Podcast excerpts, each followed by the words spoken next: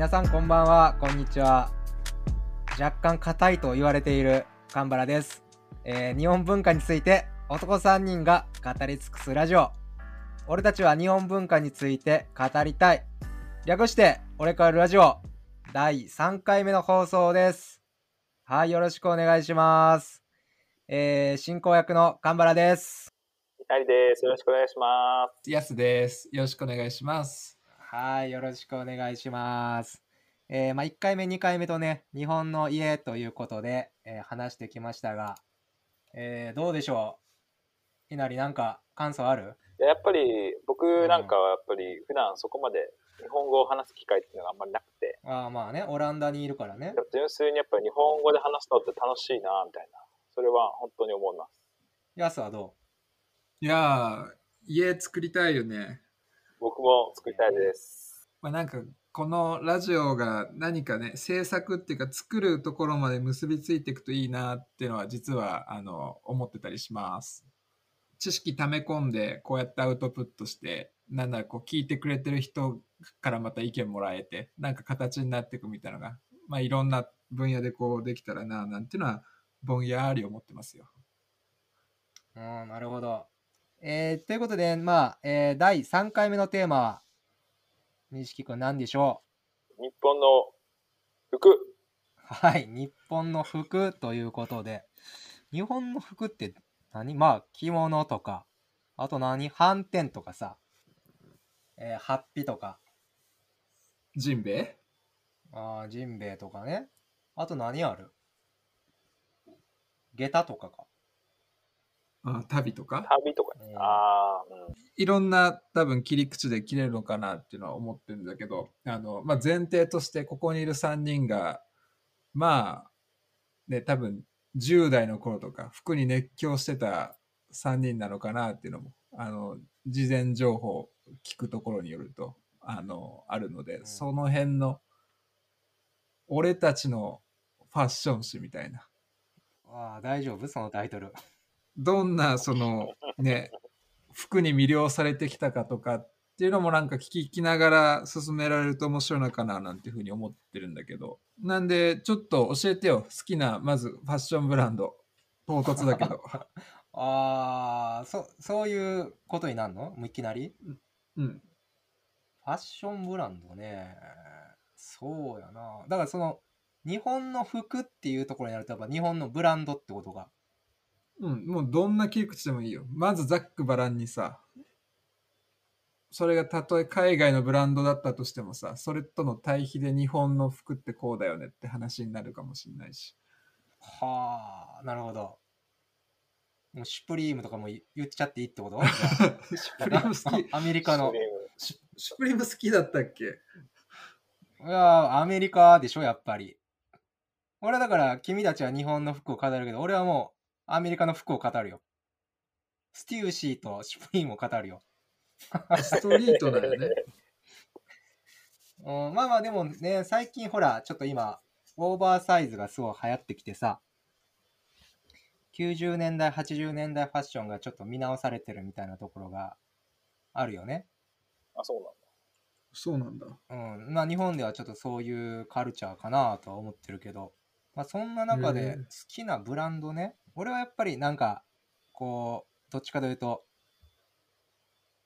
体が大きい系だからさ、うん。ネペンテスとか、エンジニア。アードガーメンツとか、ああいうのがやっぱ好きかな。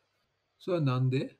そうやね、その、まあネペンテスっていうところで言うと、そのニードルスっていうブランドがあるんだけど、結構形とかも、えー寒いジャケ、サムエジャケットっつって、作業着、日本の、うん。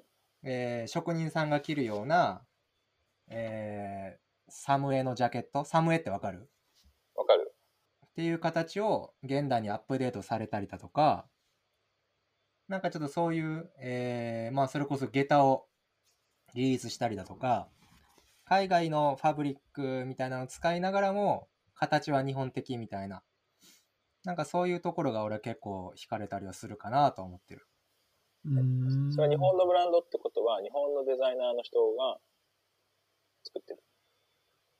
そうやね。うん。日本のデザイナーさん、ね。にもかかわらず、なぜべ米国で作る必要があるなんかやっぱそこはアメカジの文化なんじゃないかな。ああ、なるほどね、メイドイン USA がにこだわるっていう。そうそうそうそう。でもやっぱりそのメイドイン USA の中に日本的なものをエッセンスとして盛り込むみたいなところがなるほどね。なんか結構そういうブランド多いなと思っとってさ割と形はちょっと日本的とかそれちっちゃいって意味？日本的な形って。あーじゃなくてサイズ感じゃなくてそのさっき言ったように、サムウェイとか。えー着物とかを斑点をモチーフにしたりとかうーん。あのネペンテスでた取り扱ってるサスクワッチファブリックスっていうブランドもすごいなんか、えー着物モチーフとかあとはなんかこのむ日本の昔から使ってるような刺繍をジャケットに施したりだとか。うーん。なんかそういうジャパン的なところ。なんかほらめちゃくちゃ日本すぎるファッションってあるやんか一時期の松本人志さんみたいな。どういう意味スカジャンとかってこと？じゃないよ。それは浜ちゃんよ。あの和柄のさ。ああ、和柄のジーパンとか履いてはったやんか。あ。この時あったっけ？あっこになるとちょっと違うなと思うよ俺は。うーん。なんかそういう日本日本ってしてるんじゃなくてちょっとある程度微妙な日本的な匂いがあるっていうのがすごい好きやな。なるほどね。俺は、なんか、わかんないけど、10代の頃かな。なんか30代からはもう和服しか着ないって決めてたんだけど、勝手に。うんそういう人になりたいみたいな。全然、まあ、叶ってないですけどね。うんうんうんそれで言ったら、俺は、大学に入ったら和服、和服しか着ないって、高校の時に決めてたけどね。それはちょっと、さらにに若年ですね、それは。それはなんでなん？え、普通にやっぱりあれじゃないかな。あの、見せられてたんじゃないかな、和服っていうもの自体に。いやめちゃくちゃ私服なんかかっこいいの着てたやんか和服なんか着てへんかったやん大まあ、学の時場所が場所だったからね。あの、ああ TPO ねそう、あそこに和服着てったら、京都のね、大学とかに行ってたら、ひょっとしたら実現してたかもしれないけど。いやいやなんで同志社大学のやつは和服着てるっていう話やね まあ、ん うんまあ、合いそうだよね。やっぱりその、なんていうのかな。周囲の環境を含めてファッションやから。僕、だ俺だって今、その、和服着たいなと思うけど、なんか海外で和服着るとさ、なんかその、他の、いや、なんか海外で和服着るっていう行為自体がもう俺の中でアウトになっちゃってて、その、うん。日本人から見ても、あ、なんかもう、あの、日本文化推しすぎてんな、みたいな感じがするし、なんか海外の人から見ても、なんかこう、あからさまにこう、なんかその、どっか、その、ある、その文化から来た人っていうのが分かってしまうっていうのがあって、なんかこう、あまりにもこう、なんていうの、わざとらしくなっちゃうから、い和服を着るとしたら、まあ、俺の場合は日本でしかありえない。でも場所は関係ない。なるほど確かに日本にいる中国人はチャイナ服カンフージャケットとか着てないもんな、風刺やけどうん、かっこいいやんカンフージャケットそれはわかるけど、あのーうん。それはまた、こっちでは別の理由でそれを着たくないけどね。それは中国人だと、まあ、ふうにしか見えなくなってしまうっていう、まあそういう、恐れから、まあ、着られないっていうのもあるんだけど、でも日本だったら俺はカンフージャケットは着たいね。まあ、あれかな。自分でその服の話、学生時代とか着てたの思い返すと、まあね、あの、日本の服っていうところにもつながるのかもしれないけど、ギャルソンはね、やっぱ着てたんですよね。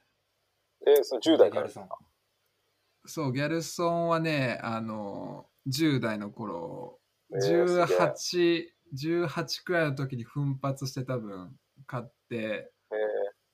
で、さ最終的に30歳くらいの時、あの、オランダのホテルに置き忘れて、処分、処分されたっていう甘酸っぱい思い出があるんだけど、残念だね。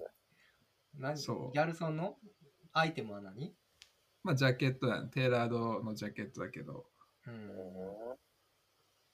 まあ、なんていうのかな。あの、まあ、ギャルソンとか幼児とか、うん。ああいうのが80年代出てきて、うん。まあ、黒一色だったりそのほつれてたりとかなんか今まで西洋になかった概念持ち込んだみたいな話ってよくされると思うんですけど。うんうんうん。まあななんていうのかな。ギャルソンのそのジャケットって良くも悪くもやっぱその身体のそのシルエットを強調しないっていうかボディコンシャスなあの西洋の服とはやっぱ対極にあってなんて言うんだろうな、まあ、ちょっとこう包み込んでくれるようなシルエットとかが個人的にはすごいハマったというかあのシャキッとしなくていい服みたいな。ああなるほど。なんか学生時代に俺ちゃんとしたそのジャケットとか着て学校来るやつとかもう信用できなかったから。そうなんだ。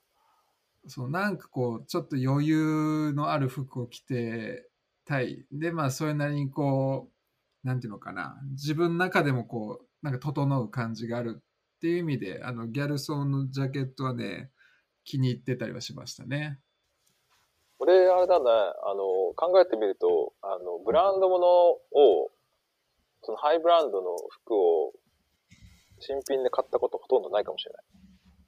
ああ基本的に僕はヴィンテージ専門だから、メガネとかもそうだけど、僕、今4つ持ってるけど、それうち、いや、今今のところ1つだけか、ヴィンテージは。でもずっとなんかヴィンテージがなぜか好きな、好きなんだ。いややっぱり、そのデザイン上、ある意味もうなんかこう優れてるっていうか、ああ普遍性みたいなこと？うん、例えば、なんかか、え持ってるうちのメガネの一つは、50、50s のフレンチのフレームで、まあ、東京で買ったんだけど、ええあの、キャッツアイっていうそのシェイプの、まあ、キャッツアイって普通は、その、女性が、まあ、かけてたようなメガネのシェイプなんだけど、でもそれもなんか、いい感じで男性に合う感じで、そのプラスチックの感じとか、なんだろうね、その、まず、マテリアルがすごい、あの、やっぱ昔に作られてるからすごい、かっちりしてるっていうか、うん。なんか銀コーティングとかかかってて、今ではまあありえないっていうか、めっちゃ高そうだねそれ。ヴィンテージで買買うってなるとまたいや、でもそんなことなくて、あのー、ヴィンテージのメガネそ、あそんなめちゃくちゃ高くもないくて、まあ、3万円弱とかで買えたりする。あそうまあ、それ、それプラス、そのレンズ込みだから、に値段とかで。あのほら日本人に合うメガネの形とかさそれこそうん。やすもさっき言ってたけど日本人に合うファッションとか色とかってあるよね色。色とかまあ含め肌の色とかさ、うん。あ、それで言うんだったら、その前、あの、一番最近買ったメガネが、その、金色か、あ最初その、同じ形で金色のやつを買いたくて、あの、アンカットジャムスっていう、その、映画が、ネットフリックスの、まあ、映画があるんだけど、そこに出てくる、そのユダヤ人の、その宝石商のチンピラ野郎みたいになりたくて、あの、まあ、あとオランダで言うと、なんかモロッコ人がよく、あの、金縁のメガネをかけてるんですね。で、あとなんかこう、テンパのちょっと、あの、くチリチリのちょっと、あの、ジェルがついてるような感じの、で、金縁みたいな、そういう感じの、感じになりたいな、みたいな。